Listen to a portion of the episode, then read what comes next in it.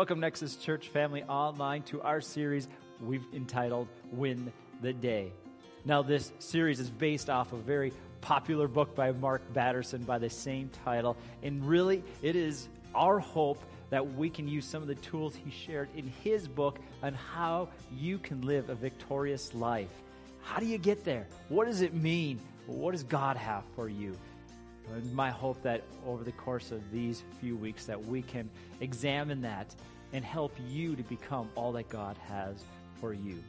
If you want more information about our church or would like to, to come and visit us, you can go to nexuschurchmn.com and find all the information there. You can also Google search us, find us on Facebook at Nexus Church MN, and we would love to connect with you. Drop us a, a message, email us, and we will get back to you and we will help you and encourage you as you walk with Jesus and connect to Him and connect to others. Enjoy today's message.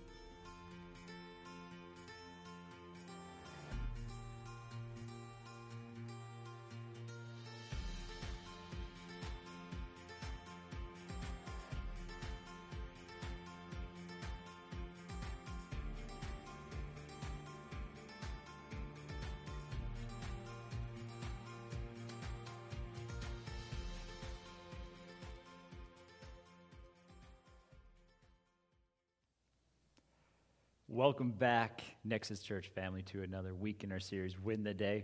This week, we're taking a look at a story in the life of Jesus, a very powerful story, where he was quite literally in a storm in his life, an obstacle that he faced. And from this passage, we'll be looking at exactly how do we face obstacles in our life when we are surrounded by them every day.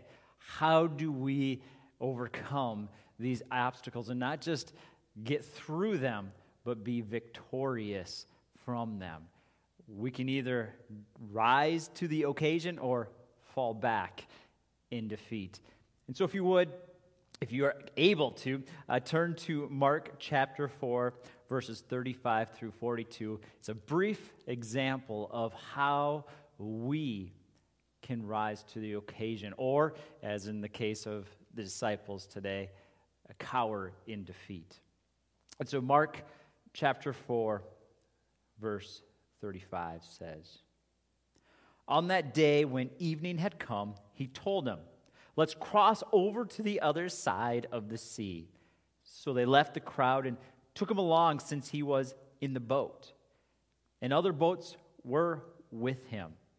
Now, briefly, let me explain that. They were in these boats, and he was proclaiming a message to thousands of people on the shorefront. And so, as they were in the boats, he decided that as he was in the boat, we're just going to head on out to the other side of the sea. And so, while they're teaching from the boat, he just launches off, and other people follow him. That's what's kind of going on in the background here, so you're caught up to speed. And as they were going, a great windstorm arose, and the waves were breaking over the boat, so that the boat was already being swamped. He was in the stern, sleeping on the cushion, so they woke him up and said to them, Teacher, don't you care that we're going to die? He got up, rebuked the wind, and said to the sea, Silence, be still. The wind ceased, and there was great calm. Then he said to them, Why are you afraid? Do you still have no faith? And they were terrified and asked one another, Who then is this? Even the wind and the sea obey him. Fascinating story. The disciples were, were sitting there, just cruising along. Now, this wasn't any massive boat, right? So when we think of a stern, we think, you know, maybe he was going underneath the, the, the surface of the boat and going into this deep place. That He was just in between floorboards, right? Like just heading uh, to a quick nap. Now, I'll be the first to admit that I don't care what kind of boat you're on, I'm not a water guy. I don't care if it's a massive cruise ship and you really don't feel the waves. I don't really want to be there, right? I just I don't like water. I have a fear of water, and so I really, really empathize with these disciples, right?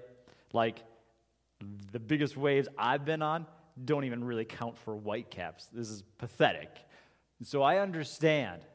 I get it. I, am not going to be a one who points fingers and says these guys were cowards, they were weak kneed, they didn't trust Jesus, right?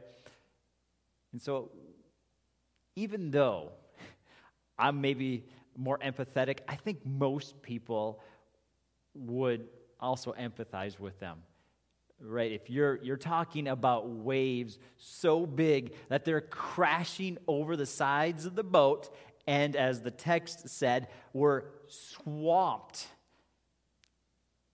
I would be afraid. And so i don't think anybody listening today is going to say these guys they totally were weak.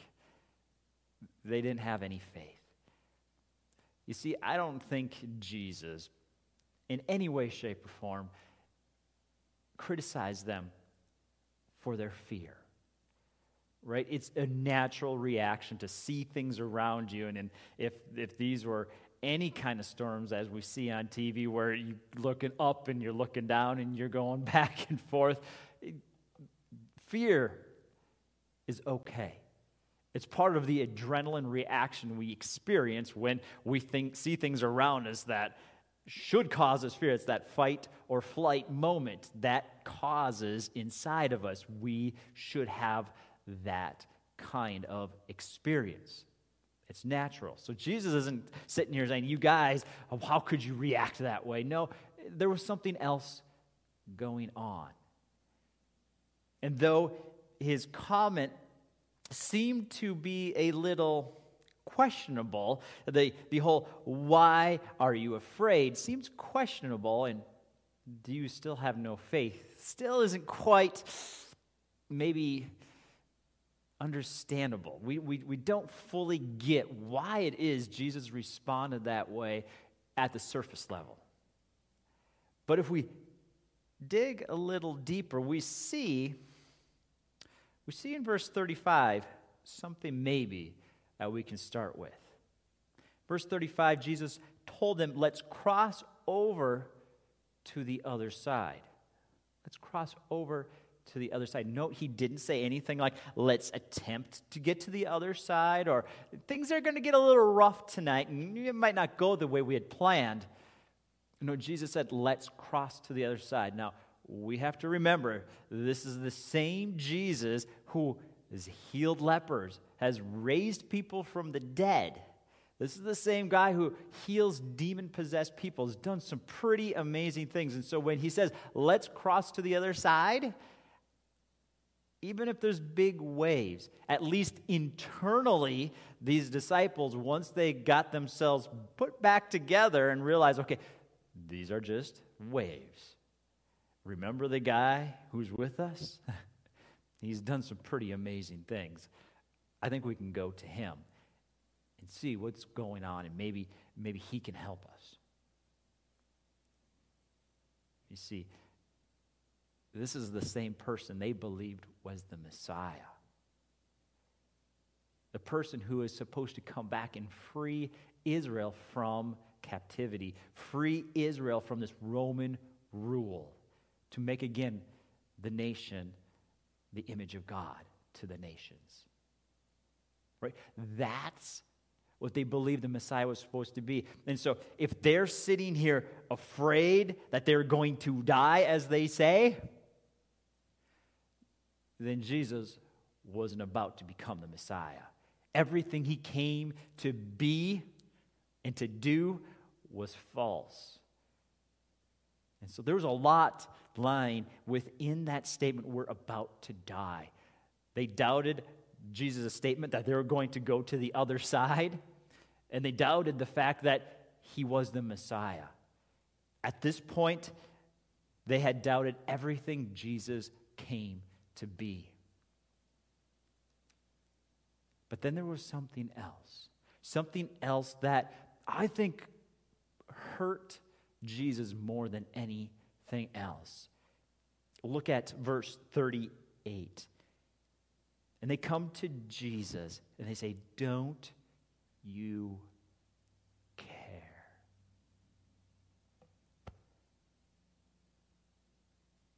If you've read anything in the Gospels, if you've been following with us at all as we went through the, the book of Mark, the one thing that continues to come up in Jesus' life as he is filled with compassion. Compassion moved Jesus. In fact, it's, it's what caused him to come to earth in the first place, right?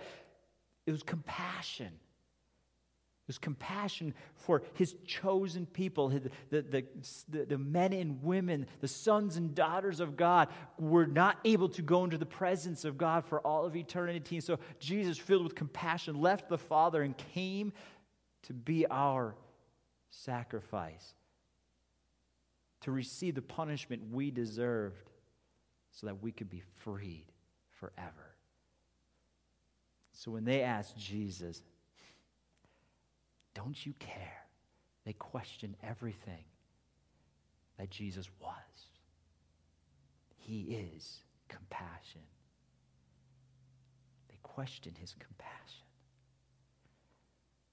But then, as I processed this for myself, I was utterly aware of the fact that so often I allow obstacles in my life to derail me. You see, I, I'm no different than the disciples, and maybe you aren't either. Obstacles come up, and and I know the truth of who God is. I know the fact that, that Jesus cares for me and that he doesn't, he doesn't want me to be broken or hurt or abused in any way, shape, or form. But yet, those cause me to go down a path that I know is not true. Oh, how easy it is to allow obstacles to derail us, to cause us to question God to get confused, to push away from God, to, to go down our own path and pick up ourselves by the bootstraps and say, I got this.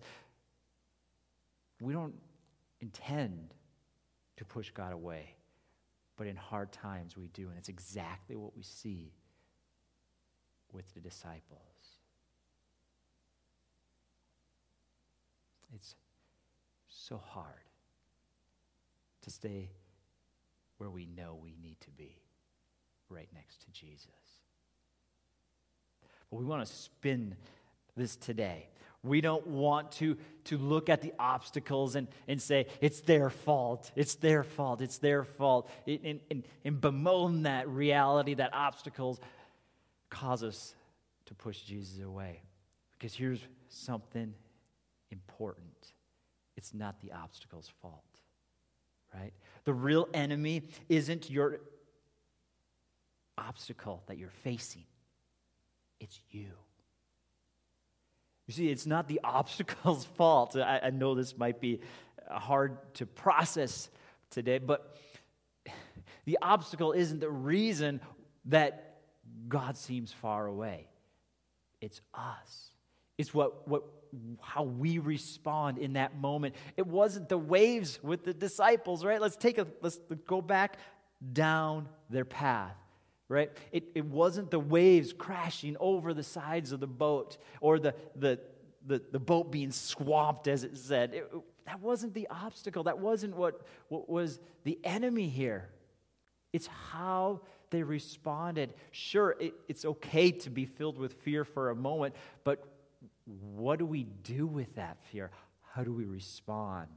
Do we run down that path of chasing after those fears and, and those doubts and those concerns? Or do we stop ourselves and say, This is not God?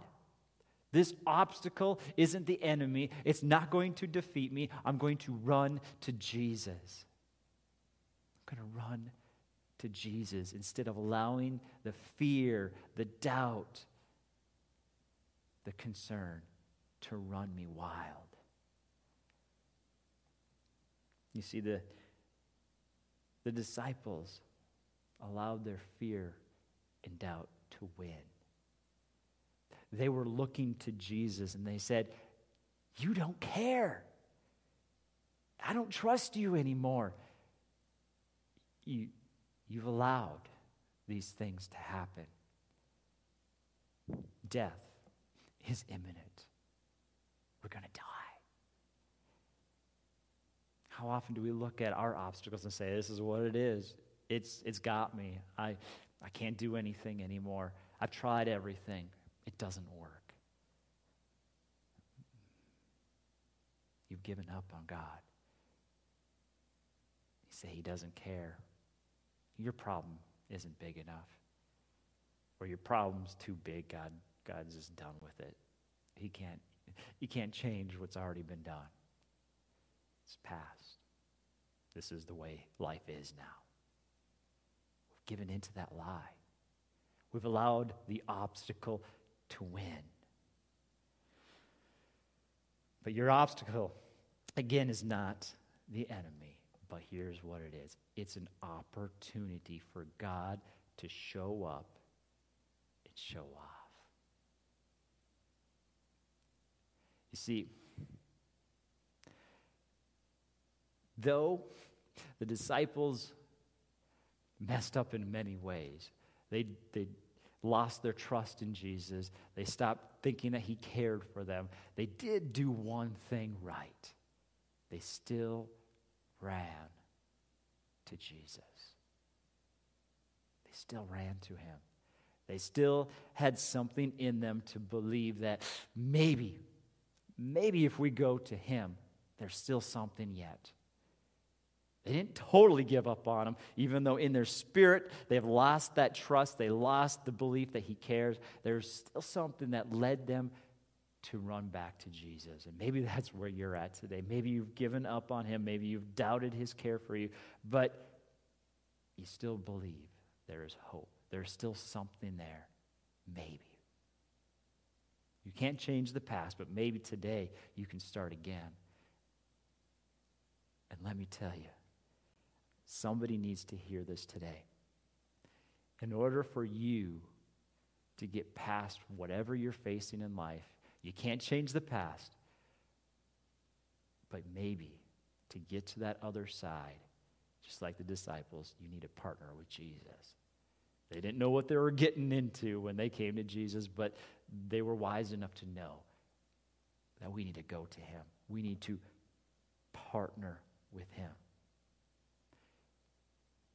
You see, your obstacle is an avenue for God to do something great. Did you get that? The obstacle you're facing today, let's spin this today. Instead of looking at the negative, let's look at the positive, right? Your obstacle is real, it's there, it's done some damage, and maybe will continue to do some damage for quite some time, but it's also an avenue for God to do something great.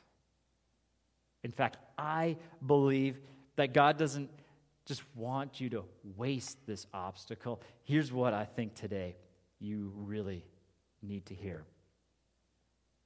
You see, God God doesn't want to waste your obstacle. He wants to redeem your obstacle. Whatever you're facing, he wants to redeem it. He wants to use it for good. God doesn't cause obstacles to come. He's not an evil person. He can't be in the presence of evil he causes good things to happen. And though he allows evil to occur, he wants to turn that evil to good. He wants to turn that obstacle to do something positive. He did it with the disciples, he used it as a teaching opportunity for them to go to them and look at them and say, Why are you doubting me? Why do you say that I can't be trusted? Why are you saying that I don't care? Don't you remember? I am good. I am powerful. I'm above all things. I created all things. And this storm and these waves are nothing. Look at this. And it was perfectly calm. God wants to make your storms in life, your obstacles, calm. He wants to redeem them. Well, there's an old saying that says this It says sometimes God delivers us from suffering, and sometimes he delivers us through it. In either case, he's never going to leave you, no matter what you're facing. Whether right here, right now, today, as you listen, he delivers you from that obstacle, or he works through it with you. He's going to be there with you. He will never leave you, He will never forsake you. Even if you go through the valley of death, He will be there with you. I believe wholeheartedly that when you are at your lowest, God is closer than ever before, and He will surround you with His presence and fill you with peace and give you hope and give you strength if you turn to Him. Will you partner with God wherever you're facing today? Stop trying to be bullheaded and turn to Jesus today. He wants to lock arms with you and walk with you and be your strength be your hope, be your peace. But you have to turn to Him. You have to turn to Him. So today, don't allow these obstacles to ruin your life. Don't let them define who you are. Allow them to bring you closer to Jesus. I love this saying that that we have from, I believe it was Charles Spurgeon. And he stated, I have learned to allow the obstacles of life to throw me against the rock of ages. He, he learned, as some people noted him as saying, to kiss the wave. You see, he found value in, in obstacles because he realized that in those obstacles, they, they drew him closer to Jesus. So, will you allow your obstacles to bring you closer to Jesus? What are you facing today? What is your struggle? Whether it seems small to you or it's insurmountable and you feel like you're going to cave at any time and you don't know how you're going to make it another day, will you turn to Jesus? You see, Deuteronomy 29 29 says this. It says, The Lord our God has secrets known to no one. You see, sometimes, I don't know, maybe, maybe it's me, maybe it's just the people that, that I've, I've lived around in my life, sometimes when you're at your lowest point, we question God and say, God, I don't understand why you've allowed this to happen. This doesn't seem right. I don't get it. And I hate to say this to people because it sometimes doesn't make sense. And it never will make sense. I've been by the bedside of people who have experienced some of the worst things in their life. Eh, worse than anything I've ever seen or heard of a person before. Something that I can't imagine how I would go through if I was in their shoes. And as I'm sitting next to them, and I think of this passage from Deuteronomy 29 29, and all I can say is some things are just not for us to know. It's a secret from God. And all we can do is trust Him. Trust that He is good. Trust that He cares. Trust that He will be with you. I don't get it, but He does.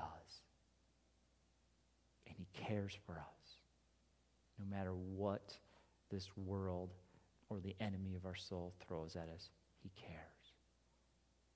He cares. Listen to this from Matthew 6 26, where Jesus says, Look at the birds. They don't plant or harvest or store food in barns, for your heavenly Father feeds them. And aren't you more valuable than they are? Then in 1 Peter 5 7, we read, Give all your worries and cares to God, for He cares about you.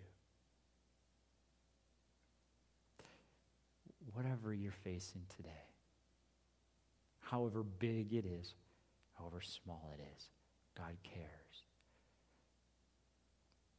And my question for you is will you trust Him? Will you allow yourself to kiss that wave, that obstacle that's in front of you, and allow yourself to be thrown against the rock of ages that'll wrap his arms around you and care for you? It's the only thing we have in this life. You can't do it on your own. All the money in the world, all the friends in the world, they may be able to help you for a while, but ultimately they won't answer this question of why. They can't take that away. Only God can answer it. He cares for you, and He will walk with you. So, Father, I pray right now for every person listening.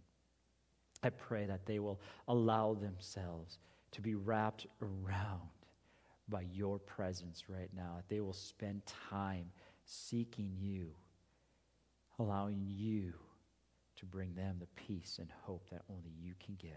God, you have life. You have life, and you want to give it abundantly. Not as the world gives, but as only the Heavenly Father who created us and knows everything about us can. In Jesus' name. Amen. Nexus Church family, thank you for joining us today, and I look forward to seeing you again real soon.